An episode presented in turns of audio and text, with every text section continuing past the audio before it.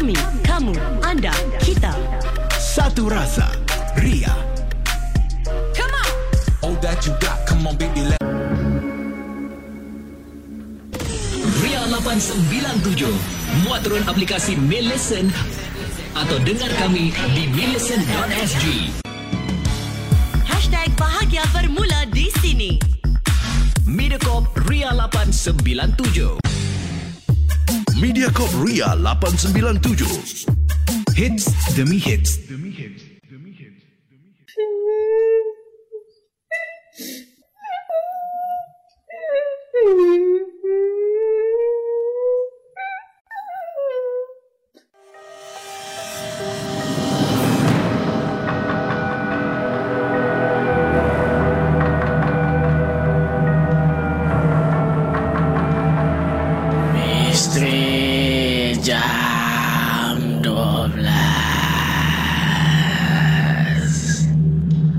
Selamat datang pendengar-pendengar Misteri jam 12 Saya akan menemani anda setiap malam Isnin hingga Jumaat Tepat pada jam 12 malam Sebelum anda tanya Suara siapa pula ni di Misteri Jam 12? Biarlah saya memperkenalkan diri saya ini. Nama saya Hafiz Aziz dan saya dari UXM. UXM adalah YouTuber di Singapura yang membuat konten-konten seram di YouTube. Dan kali ini saya teruja sangat untuk kongsikan kisah-kisah dan pengalaman seram kepada pendengar Misteri Jam 12 Gerun Malam. Sebelum saya bermula, saya ingin ingatkan kepada anda semua, jangan mudah percaya atau terbawa-bawa dengan kisah yang saya akan ketengahkan nanti. Dan ambillah kisah-kisah ini sebagai satu hiburan sahaja.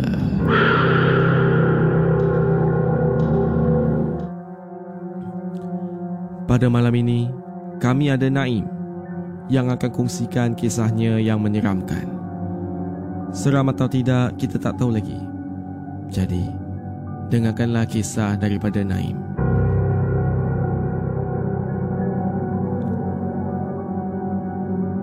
Salam kepada semua pendengar. Semua orang memang ada pengalaman yang menakutkan dan menyeramkan. Begitu begitu juga dengan saya. Saya mempunyai pengalaman yang menakutkan ketika saya pulang ke kampung bersama kawan-kawan saya. Kami bertiga adalah kawan yang baik kenal daripada sekolah rendah lagi. Jadi sebelum kami berpisah kerana selepas ini kerana selepas ini masing-masing akan balik di kampung masing-masing. Jadi kami pun berpakat untuk pulang ke kampung bersama-sama. Kerana kampung kami berada di satu laluan tapi berlainan daerah. Kampung yang pertama adalah Kampung Sheikh kedua kampung Fazli dan ketiga kampung saya. Kami ni siap agak awal. Tapi kerana menguruskan kebersihan di bilik masing-masing, kami selesai dalam petang itu. Dalam waktu petang. Sebelum maghrib, kami bertolak ke jalan raya dengan penuh semangat. Kami memang happy-happy Kita nyanyi sama-sama Bercerita dari satu topik ke satu topik Dan masing-masing agak sedih kerana agak berpisah Tapi nanti kami akan bertemu semula InsyaAllah Jadi para pendengar Lebih kurang dua jam setengah perjalanan kami berlalu Saya pun sudah tiba di hentian pertama Iaitu Rumah Sheikh Kami salam ibu bapanya dan kami tumpang solat maghrib di rumahnya. Kemudian kami pun meneruskan perjalanan ke Kampung Fazli. Kampung Fazli ni agak dekat. Kira-kira dalam satu jam gitu dah sampai. Saya pun singgah dan salam dengan ahli keluarganya. Kemudian, saya tumpang semayang isyak kerana saya risau. Nanti kalau dah takut sampai rumah saya nanti ha, Takut-takut saya jadi malas Jadi saya pun teruskan perjalanan untuk ke kampung saya selepas saya mendirikan solat saya. Kampung saya ni paling jauh lah. Ia mengambil masa dalam 4 jam untuk sampai. Masa mula menunjukkan dah pukul 2 pagi. Tapi saya masih memandu ni. Bersyukur sangat sebab saya tak mudah ngantuk. Jadi bolehlah saya drive sepanjang jalan. Untuk melayankan perasaan, untuk tahan ngantuk juga, saya membuka lagu ketika sudah dua jam lebih perjalanan saya, saya pun rasa sangat mengantuk. Jadi saya pun park di tepi jalan dan mula mengambil posisi untuk tidur dalam kereta. Ini kerana saya melalui jalan kampung. Jadi, tiada hentian rehat yang saya boleh singgah. Saya pun tidurlah. Tapi saya mula rasa pelik jalan yang saya lalui memang susah nak jumpa rumah dan saya berhenti ni pun di tepi hutan mana pun saya tak tahulah. Saya melayan mata dan mula tidur. Tiba-tiba, telefon saya berbunyi dan saya pun bangunlah dalam keadaan terkejut daripada tidur. Saya rasa sangat terkejut dan terus mengangkat panggilan itu. Rupanya itu adalah ibu saya bertanya saya ni di mana. Saya berikan anggaran dalam 2 jam lebih saya akan sampai kerana saya singgah untuk tidur. Kemudian, saya pun duduk dengan posisi yang lebih baik dan mula mengambil masa untuk saya bergerak. Saya minum air dan start enjin. Tiba-tiba, saya terkejut sangat. Sebelah kiri saya ni ada surau yang sangat terang benderang dan ramai sangat orang yang berpakaian jubah putih sedang berjalan ke dalam surau. Saya rasa pelik kerana saya sangat-sangat ingat tadi di sebelah kiri saya ni adalah hutan yang sangat tebal. Saya nak mulakan perjalanan dan cuba menghiraukan. Tapi kemudian ada yang mengetuk tingkap pintu kereta. Ada orang ni dia ketuk di tingkap kereta saya. Dia ajak saya solat sunat dulu. Kata dia, nak kejut saya tadi. Tapi nampak saya sedang berehat, dia tak nak ganggu. Saya pun tengah ngantuk-ngantuk ni. Saya datanglah. Saya berjalan masuk ke dalam surau itu. Tiba-tiba, part ini saya sumpah sangat terkejut. Ya, kalau saya pun terkejutlah. Kalau sebelum tidur saya tengok hutan, dan bila selepas saya tidur tu Nampak surau aa, ah, Saya mungkin terkejut juga. Okey baiklah Tuan-tuan dan puan-puan Para pendengar Misteri Jam 12 Saya akan sambung kisah Naim Sebentar lagi. Jangan ke mana-mana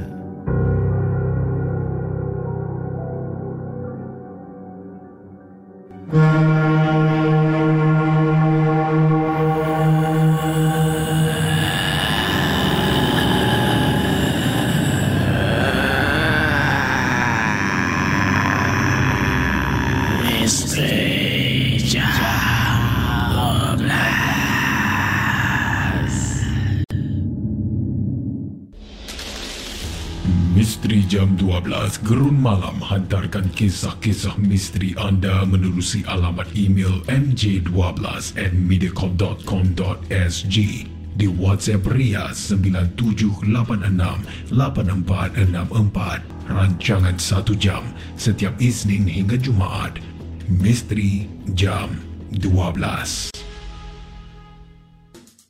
Satu stesen Segala hiburan yang anda mahukan Mediacorp Ria 897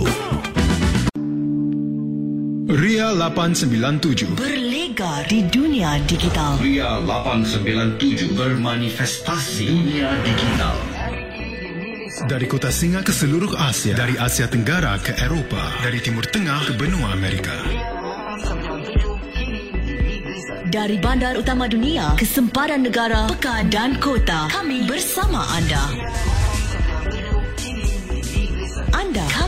Aku, kamu dan kita semua. Disatukan dengan hanya satu sentuhan bahagia. Ria. Dan di gelombang maya, kita akan bersama. Tidak kira di mana anda berada, kami senantiasa bersama.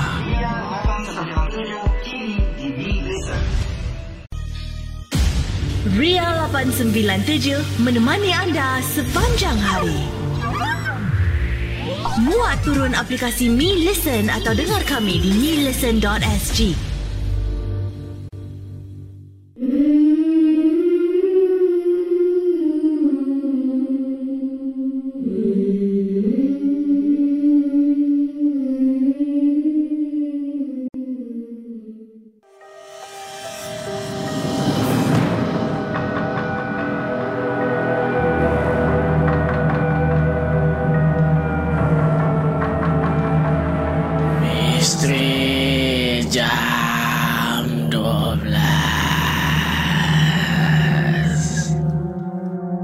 kembali ke Misteri Jam 12 Gerun Malam. Tadi di bahagian yang pertama kami ada Naim. Dia dan kawan dia balik kampung pada malam itu. Kampung Naim ni memang paling jauh dari kampung-kampung kawan dia. Dan setelah drive untuk berjam-jam dia rasa sangat penat dan hentikan keretanya di tepi jalan. Apabila dia hentikan keretanya di tepi jalan tu, dia nak berehat seketika kerana dia ngantuk sangat. Jadi bila dia hentikan kereta tu, dia ingat sebelah kanan dan kirinya adalah hutan yang tebal. Tapi apabila dia terjaga dari tidurnya, dia perasan pula yang ada surau di sebelah kirinya. Baiklah, saya akan sambung kisah Naim. Jadi bila saya keluar dari kereta, saya rasa sangat-sangat pelik dan seram jugalah. Kerana ayat abang tadi tu mengatakan saya seperti diperhatikan ketika tidur. Dan saya mula untuk rasa takut sedikit. Bila saya masuk ke dalam surau tersebut, semua orang berbaju jubah putih semua orang dalam surau tu berpusing serentak untuk memandang saya dengan senyuman yang agak menyeramkan juga. Saya cuba bersangka baik pada masa tu. Jadi saya pun berjalan ke tempat mengambil wuduk dan terus mengambil wuduk lah. Jadi ketika saya nak solat, mereka menunjukkan kepada saya di mana saya boleh solat kerana mereka sudah selesai. Mungkin mereka ada kuliah pagi. Tapi kan, kuliah pagi apa ni sekarang? Sebab sekarang ni masih pukul 4 pagi. Perasaan pelik tu memang ada tapi saya ni cuba untuk sedapkan hati sendiri. Saya mula solat sunat tahajud dan solat sunat yang lain. Ketika saya solat sunat yang terakhir, tiba-tiba ada ramai orang memegang bahu kanan saya. Biasanya kalau ada pegang bahu kanan akan meminta untuk kita menjadi imam.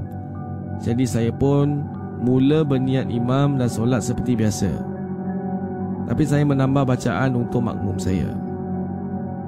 Yang hairankanlah eh, sepanjang saya solat di rakaat pertama itu, saya disentuh oleh ramai orang yang meminta saya menjadi imam. Saya pun cuba kusyuk kembali. Tiba-tiba surau yang terang benderang itu menjadi gelap kerana saya dengar seperti terputus bekalan elektrik. Saya teruskan bacaan dan disambut oleh makmum di belakang saya. Pada masa tu saya dah rasa seram sangat. Cuba bayangkanlah. Solat tapi dalam gelap. Hmm. Pada masa tu saya dah fikir bukan-bukan Dan saya dah terfikir Yang belakang saya ni semua Makmum saya ni Bukan manusia Para pendengar semua Pada masa tu saya tak tahu apa nak buat Tapi Saya masih untuk cuba kusyukkan diri saya Dengan mendirikan solat saya tu Bila saya memberi salam yang terakhir Mereka pun mengucapkan salam yang sama.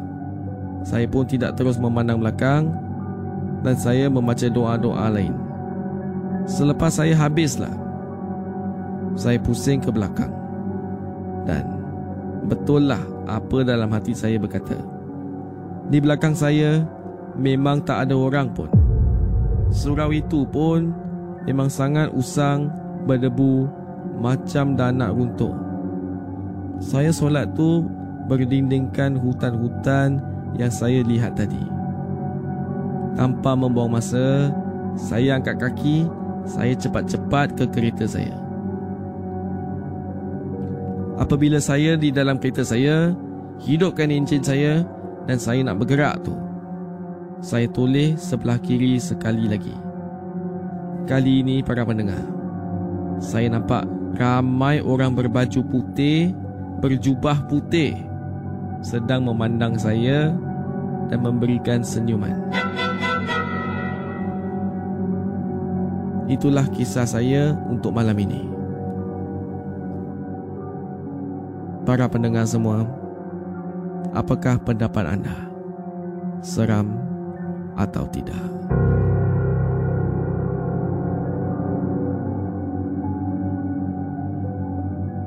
Ingin saya ingatkan lagi, jangan mudah percaya dengan kisah-kisah yang diketengahkan. Anggaplah kisah-kisah ini sebagai suatu hiburan sahaja.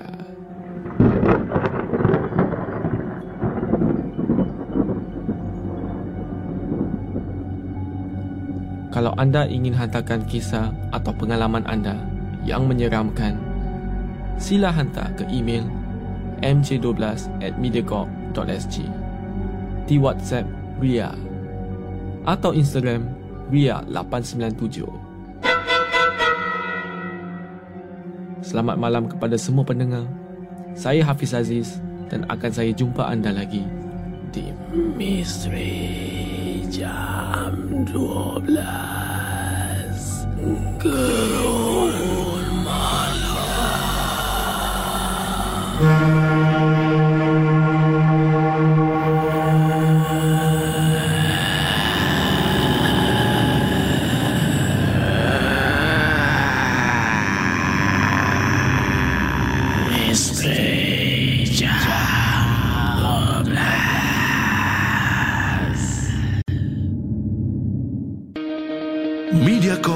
897.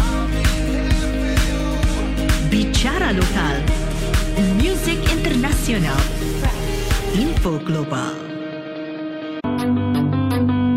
Mediacorp Ria 897.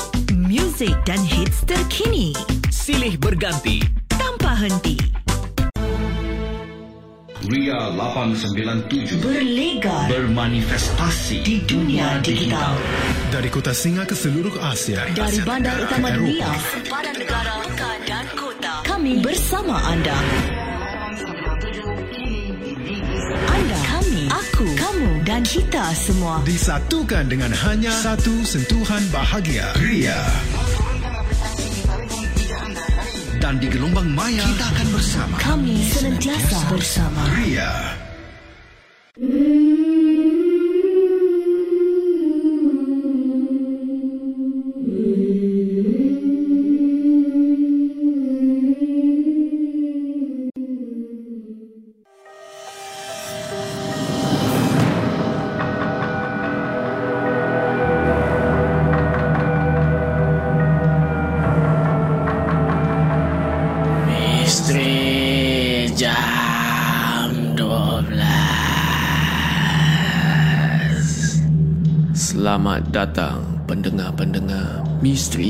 12 Saya akan menemani anda setiap malam Isnin hingga Jumaat Tepat pada jam 12 malam Sebelum anda tanya Suara siapa pula ni di Misteri Jam 12 biarlah saya memperkenalkan diri saya ini.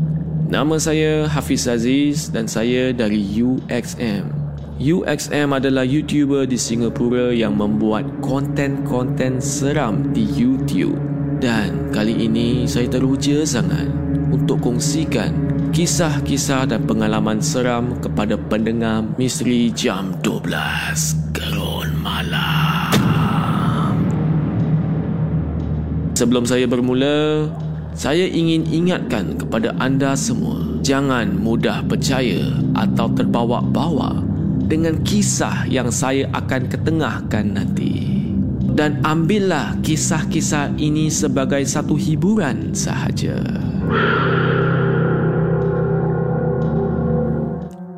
Pada malam ini kami ada Halim yang akan kongsikan kisahnya yang menyeramkan. Seram atau tidak kita tak tahu lagi. Jadi, dengarkanlah kisah daripada Halim.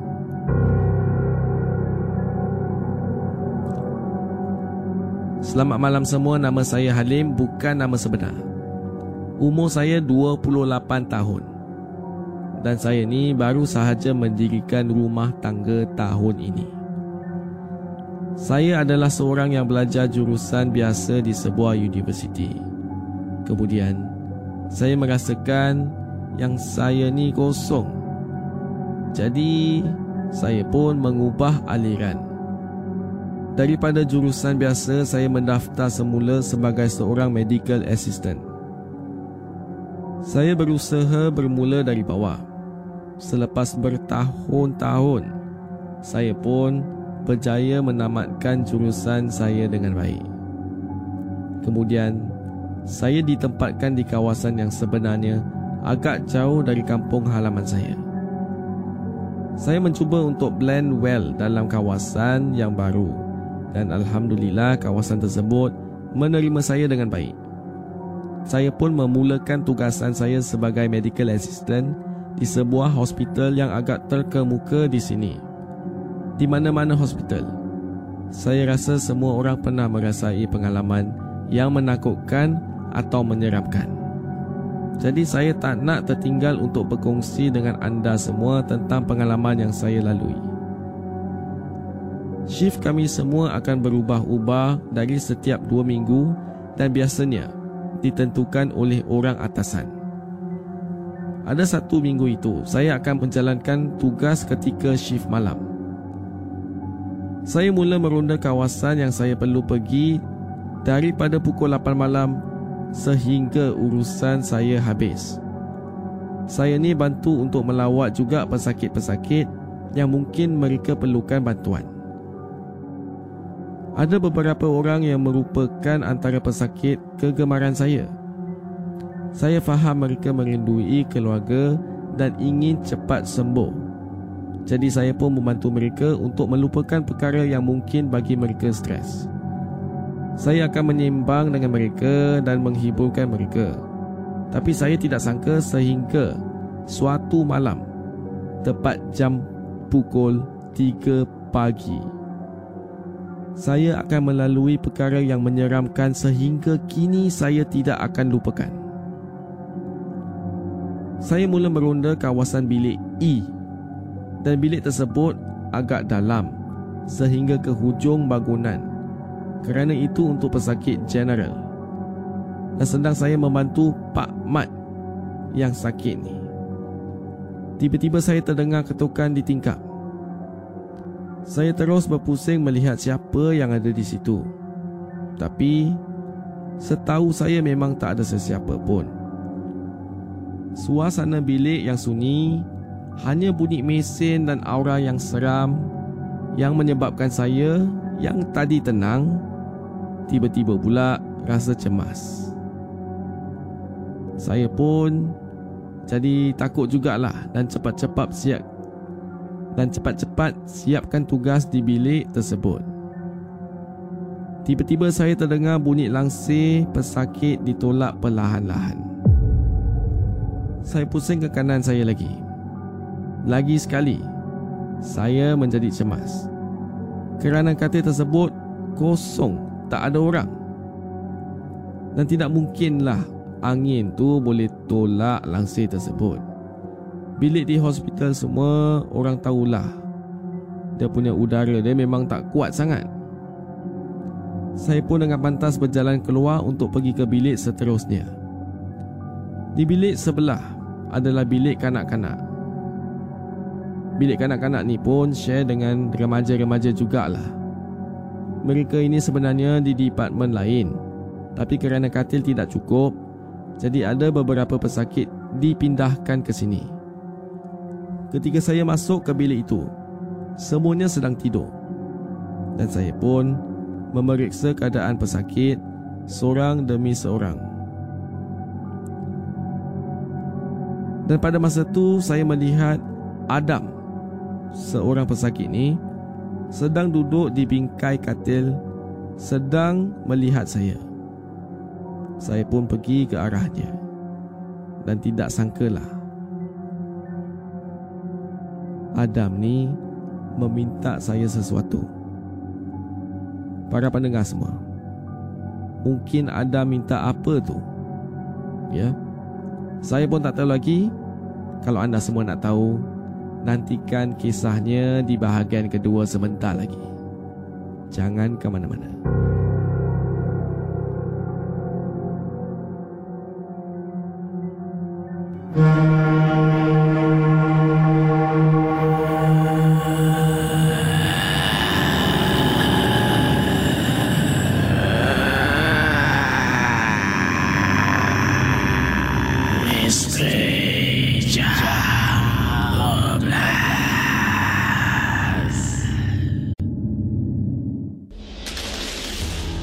Misteri Jam 12 Gerun Malam hantarkan kisah-kisah misteri anda menerusi alamat email mj12 at mediacorp.com.sg di WhatsApp Ria 97868464 rancangan 1 jam setiap Isnin hingga Jumaat. Misteri Jam 12 Ria 897 Ria 897 Muat turun aplikasi Mi Listen atau dengar kami di millicent.sg Info Music Hits Overload. Mediacorp Ria 897. Dunia Digital. Ria 897 bermanifestasi dunia digital Dari kota Singa ke seluruh Asia, dari Asia Tenggara ke Eropah, dari Timur Tengah ke benua Amerika. Dari bandar utama dunia ke sempadan negara, pekan dan kota Kami bersama anda Anda, kami, aku, kamu dan kita semua Disatukan dengan hanya satu sentuhan bahagia. Ria. Dan di gelombang maya. Kita akan bersama. Tidak kira di mana anda berada Kami senantiasa bersama